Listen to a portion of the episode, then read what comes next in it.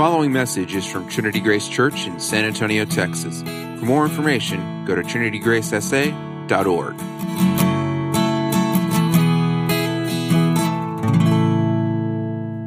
Well, before we look at God's Word together tonight, let's go before His presence and bring our requests to Him. Please pray with me. Heavenly Father, we are here tonight to be reminded and to reflect upon your great love for us. You created us to relate with you and to with one another in love and even though we've decided not to love you, even though we've chosen sin and have turned our backs on you, you have never stopped loving us.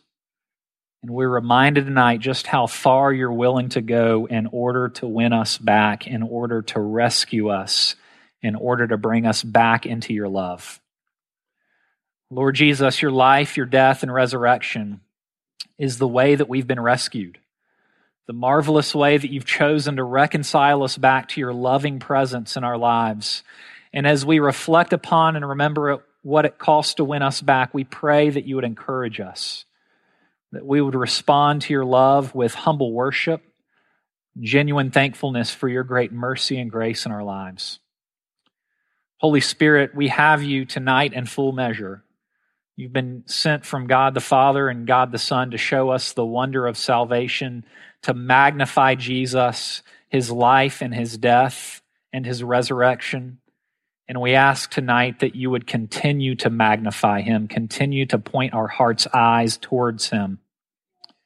Lord God, we confess as your people tonight that the Father's love is deep, that Christ's wounds have paid our ransom and that the Spirit has given us new life.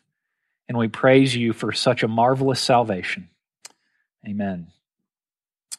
Well, if you've got a Bible tonight, you'll want to turn to Luke chapter 23. Luke 23. Tonight we've had the chance to read aloud the Passion narrative according to the Gospel of Luke, following along with his account of Christ's arrest and trial and crucifixion. And after walking this earth for approximately 33 years, Jesus, our Lord and Savior, the one that we believe to be fully man and fully God, finally accomplishes what he came to do. And that's what we're remembering tonight. What we've read tonight is really it's it's a dark and a somber portion of the scriptures, yet it's the culmination, it's the pinnacle of God's love for this broken world. It's important to remember that Jesus was not primarily driven to the cross by duty or by obligation or by burden. It's love that drove Jesus to where we read about him, find him tonight. He was driven by love to give up his life for us. God had lost something. He had lost you and me due to sin, and as we see from Scripture, God will do whatever it takes in order to recapture what he lost. We see to what depths he's willing to go tonight as we look back at a portion that we've already read once, but I'm going to read it again for us tonight from Luke chapter 23, beginning in verse 32. You follow along as I read. Two others who were criminals were led away to be put to death with Jesus. And when they came to the place that's called the skull, there they crucified him and the criminals one on his right hand and one on his left. And Jesus said, Father, forgive them, for they know not what they do. And they cast lots to divide his garments. And the people stood by watching. And the rulers scoffed at him, saying, He saved others, let him save himself. If he's the Christ of God, his chosen one. The soldiers also mocked him, coming up and offering him sour wine and saying, If you're the king of the Jews, save yourself. There was also an inscription over him that read, This is the King of the Jews. One of the criminals who were hanged railed at him, saying, Are you not the Christ? Save yourself and us. But the other criminal rebuked him, saying, Do you not fear God, since you're under the same sentence of condemnation? And we indeed justly, for we're receiving the due reward of our deeds, but this man, this man has done nothing wrong. And he said, Jesus, remember me when you come into your kingdom. And Jesus looked at him and said, Truly I say to you, today you will be with me in paradise. Well, this is God's word, and he gives it to us because he wants us to know him and because he loves us. Some of you know that I attended graduate school in St. Louis, Missouri at our denominational seminary, Covenant Theological Seminary. And those three years that we spent in St. Louis were so enjoyable and formative for me as a person and for us as a family. It's really rare and it's an expensive treat to get the opportunity to spend three whole years really fully engaged, devoting the majority of your time to studying theology in the Bible and counseling. I remember being there as a new student and being surrounded by my new classmates. We had descended upon St. Louis from a number of different areas of the country. And I remember how excited we were to be there and to get started me and my classmates, we had big dreams. We had dreams about what God would do through us as we served the church. We had big dreams about how God would shape and mold us over the coming three to four years that we spent studying there. We also had big dreams and expectations for what we would be studying. And as we all got settled into our new home and got to know each other a little bit that first week, most of us could not wait for classes to begin. After all, you don't go to a place like that unless you're excited to study what you're going to study, unless you're excited to sink your teeth into some systematic theology and some Old Testament history and Greek and Hebrew and soteriology and pneumatology and eschatology. Even those words make it sound important and impressive, right? Well, you can understand how disappointed this group of aspiring theologians and world changers were when one of our first classes consisted of a professor spending the first few months covering the basic of gospel dynamics. Stuff you learned in Sunday school as a child, he spent a whole semester going back over. I remember sitting in class for what seemed like a whole semester because it was, discussing what the professor labeled as the Great Exchange. Taking us to Bible passages and trying to impress upon us the importance that Jesus took our sinfulness upon himself, and in exchange, we got his perfect righteousness teaching that Jesus on the cross got what we deserved as sinners. It was credited to his account, our sin was, and we get what his perfect life merited, credited to our account. In one of our classes, that was what we covered over the whole first semester.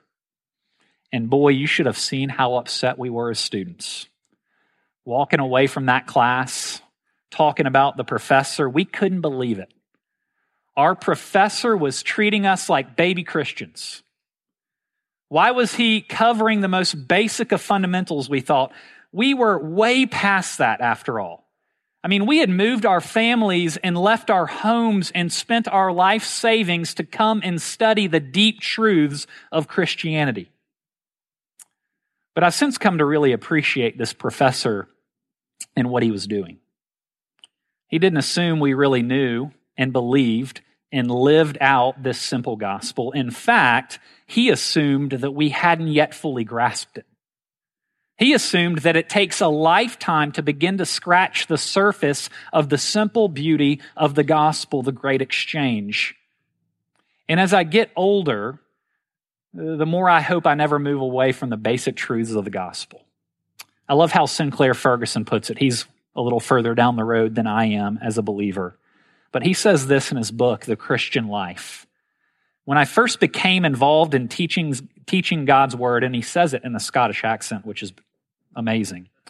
He says, I tended to assume that one of the great needs of Christians is to be instructed in the deeper truths of the gospel. It was not long before experience of my own life and observation of others' lives taught me how mistaken I had been. I began to see that, in fact, the deeper truths, if there are such things, are really the old basic truths of the gospel. Well, tonight in our passage, we are reminded of the old basic truth of the gospel. It's why Friday is called good.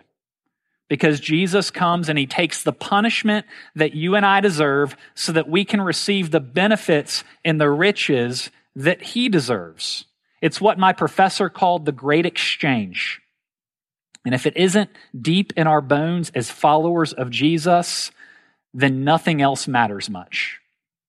This is what we've got to grasp. What we see in our passage is that Jesus, even while approaching the last minutes of his life, I don't know what that's going to look like in my own life, but I would imagine my mind will be taken to a hundred different places. But we've got Jesus here in the final minutes of his life, and he is set on loving people and continuing to offer the free gift of salvation, even to a person who had done nothing to earn it up to this point to a person who would have no time left on earth to go back out and demonstrate his gratitude and his obedience for the gift that Jesus was giving him. It's amazing as you think about what we read in this historical account. Two robbers who have likely been held for some time waiting their execution by the Roman government the, the date for their execution had been set for the crime they committed, and they find themselves crucified on either side of a prophet from Nazareth who was making claims that were disrupting the religious and the political equilibrium of the day. It's likely that the authorities rushed Christ's execution so that they could get it over with in the same day that these two robbers were scheduled to be executed, trying to get this past them as quickly as possible, especially with the Passover feast approaching in the coming day. And we see in our passage that Jesus is treated just like one of these criminals, as a transgressor. He's numbered with them. At the end of his life, he's right in the middle of thieves and robbers dying the death of a convicted criminal. Jesus is getting what criminals and thieves deserved. And for the six hours or so that Jesus hung on the cross, he was being ridiculed and mocked, our passage in Luke 23 says, by the crowd, by the rulers, by the soldiers, by the criminals that were crucified with him. They all mocked and jeered Jesus, imploring him to save himself. They didn't understand that Jesus was on the cross to save others, not to save himself. The Romans and the religious leaders thought that they were subduing Jesus, that they were conquering this king, but instead he was subduing them by his death on the cross, gaining a victory for the entire world. And I was thinking about this passage this morning, and I, know it's so easy uh, for us to look at the crowds and the rulers and the soldiers and the criminals and they're jeering and mocking Jesus. And it's so easy to condemn them for their unbelief. But you've got to understand that they were simply in the moment. We've got to stop and ask would we have done better? Would we have done better if we were living in the moment, not knowing what we know now about Jesus? After all, Jesus looked completely defeated in that moment. He had no majesty that we should be attracted to him. He, he had made outrageous claims. He was being mocked with a sign above the cross that was written in the three common languages of the day, declaring him to be king of the Jews in a sarcastic manner. And if placed in the position, it's hard to imagine anything about this scene that would have kept me and you from joining in with the jeers and the mocking. The only thing that could have kept us from joining our voices with the mockers would have been the Spirit's work in our hearts. And it's that work that we see happening in one of these criminals' hearts in this passage. Both Matthew and Mark, it's interesting, record that at one point both of these criminals were mar- mocking and jeering Jesus from the cross. And it leads us to believe that Luke is recording that at some point one of these criminals stops his mocking and stops his jeering. His heart is softened. He sees Jesus hanging beside him on the cross. He sees his beauty and his offer of salvation, and he has an end of life conversion. Literally in the last minutes of his life. And nothing could explain this change from the both robbers mocking and jeering Jesus, and then one of them turning and recognizing his beauty, except for the Spirit's work in this criminal's heart.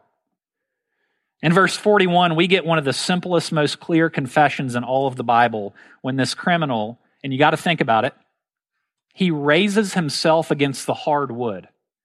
When you're crucified like Jesus was in these two criminals, in order to speak and get breath, you had to raise yourself so you could inhale And he raises himself on the cross and uses that breath, that precious, costly breath, so that he can say, We deserve to die for our crimes, but this man hasn't done anything wrong. And it seems so simple, almost too simple. But that's all this man needed. In this passage, we see both Jesus and the criminal getting what they don't deserve. Both men, two men, getting what they don't deserve. What Jesus deserved was all honor, all glory, all praise. What Jesus deserved was to be exalted and worshiped for all eternity. What Jesus deserved was admiration and thankfulness for all he had done. But what he gets instead is the death of a common criminal. He gets mocked and jeered. He suffers both physically and even more so spiritually on that Good Friday. What the criminal deserved was death. He deserved separation from God. He deserved the mocking and the jeering that he was receiving from the society that he had violated with his crimes. He deserved abandonment and condemnation, but what he gets is paradise. What he gets is the perfect righteousness of Jesus. What he gets is complete forgiveness and acceptance without having done anything to earn it. In this passage, it's a small picture of how Jesus relates with each one of us. Jesus gets what we merit. You know, we do merit something. What we merit with our actions is actually the condemnation and the wrath of God. And we in turn get what Jesus merits with his life and his perfect obedience. We get what he merits, which is acceptance and approval from God. And it's what my professor spent a whole semester teaching us about the great exchange. And it's the hope we remember and celebrate this Good Friday. There's only one reason that Jesus should identify with us, that he should be there in the middle of two criminals. Only one reason why he should make such an exchange on our behalf. Only one reason that makes any sense, and it's because God loved us and he wanted us back. And he comes and he makes that exchange happen. Paul describes this great exchange in a number of different ways, but nowhere more beautifully than 2 Corinthians chapter 5 verse 21. It'd be a verse worth memorizing and putting on your heart. It says, "For our sake he made him to be sin who knew no sin, so that in him we might become the righteousness of God." As I was reflecting on that seminary class a few days ago with some of my classmates that I'm in a text chain with, one of my friends said this about the simplicity and the beauty of those gospel lectures from that professor. He said this I just want to say I needed that class. Coming out of a pretty graceless church culture that made you question whether or not you were a Christian every sermon for three years, I really needed it. I remember crying often in that class. I couldn't believe the good news was that good. We need to be constantly reminded and encouraged by the great exchange. This is the basic teaching of the gospel that Jesus took our sin upon himself and he gave us his righteousness. And it's this truth that Paul spends so much time uh, reminding people throughout his ministry of throughout his letter to the Romans and the Corinthians, he constantly asks, if you go and read it, you'll see it. He constantly asks, Do you not know? Do you not remember? Over and over again, Paul appeals to what these Christians ought to have known, but had either forgotten or never learned. That Jesus came to take our sin upon himself so that he might give us his righteousness. Jesus got what we deserved, and we get what he deserves. And this is what Paul calls a scandal. He calls it a scandal in Corinthians. He calls it foolishness to the world. But to us, on this Good Friday, it's the power and the majesty and the glory of God. It's our one true hope that he who knew no sin became sin so that you might become the righteousness of God and experience all the benefits that Jesus earned with his death on the cross. And that is such good news for us tonight. Let me pray for us. Lord Jesus, we thank you tonight for this great exchange that we're remembering even now, for the way that you came and you lived the perfect life, meriting approval and acceptance from God the Father, so that you might give that to us and take upon yourself what we had merited condemnation and wrath. We thank you that your justice was perfectly satisfied this day, 2,000 some odd years ago and that we have been fully received because of Christ's work on the cross, which we remember tonight. We pray that you would help our hearts to soak in that tonight as we look forward to your stamp of victory this Sunday, the resurrection. It's in Christ's name we pray. Amen.